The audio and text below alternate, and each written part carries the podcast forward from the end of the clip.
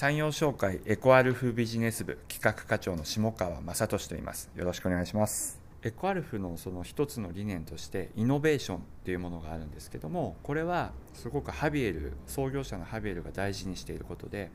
彼は本当に自分自ら足を運んでヨーロッパのみならずアジアにもいろいろなその製造工場だったり、えー、メーカーのところに足を運んでその研究開発っていうのをブランドと一緒に行ってます。で例えばそのビーチサンダルっていうものはスペイン国内で作られてるんですけどもタイヤのリサイクルって非常に難しいと言われてるんですね。なぜかというと廃棄される工程の中でやはりそのパンクしたり何か不純物が入ったり、まあ、基本的には釘が刺さってたり金属が混じってるんですけどもそれを分別する技術それを実際に工場でやることというその研究開発イノベーションに2年の期間を費やして行っているんです。今ここにこう手元に来ている商品たちっていうのもリサイクルって言ってもやっぱすごく難しくてやっぱ長期にわたって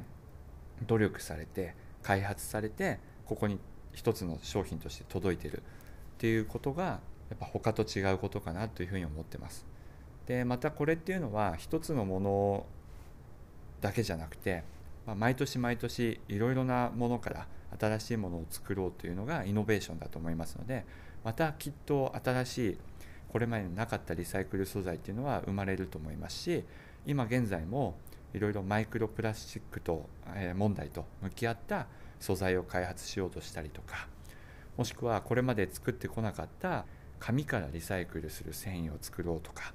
新しいその技術っていうのも取り入れようとしてますのでまあ、これからまた長きにわたっていろいろな新しい素材を提供できるんじゃないかなというふうに思います。リサイクルというとどうしてもそのネガティブなイメージだったりもしくはそのカラーバリエーションがなかったりとかそういったそのあまりファッション性が高くないんじゃないかっていうイメージが強いと思うんですけどエコアルフはそれをポップなカラーを使ったり素敵な綺麗な色味を付け加えることによってそのイメージをこうポジティブに変えるっていうのをすごく力入れてます。なのでやっぱタイヤで重くてもしかしたら汚くて硬くてすごく履きづらいっていうイメージだと思うんですけどそれをポップなカラーに変えることもしくは香りをつけること、まあ、そういった工夫を凝らすことによってリサイクルをより良いファッションのアイテムに変えていくっていうのがこだわりの一つかなというふうに考えてます。なので本当にビーチサンダルは特にあの実際に手に取っていただきたいアイテムだと思いますしあの決して高すぎずあの手に取りやすい価格だと思いますのでエコアルフを知っていただく上でも重要なアイテムかなというふうに考えてます。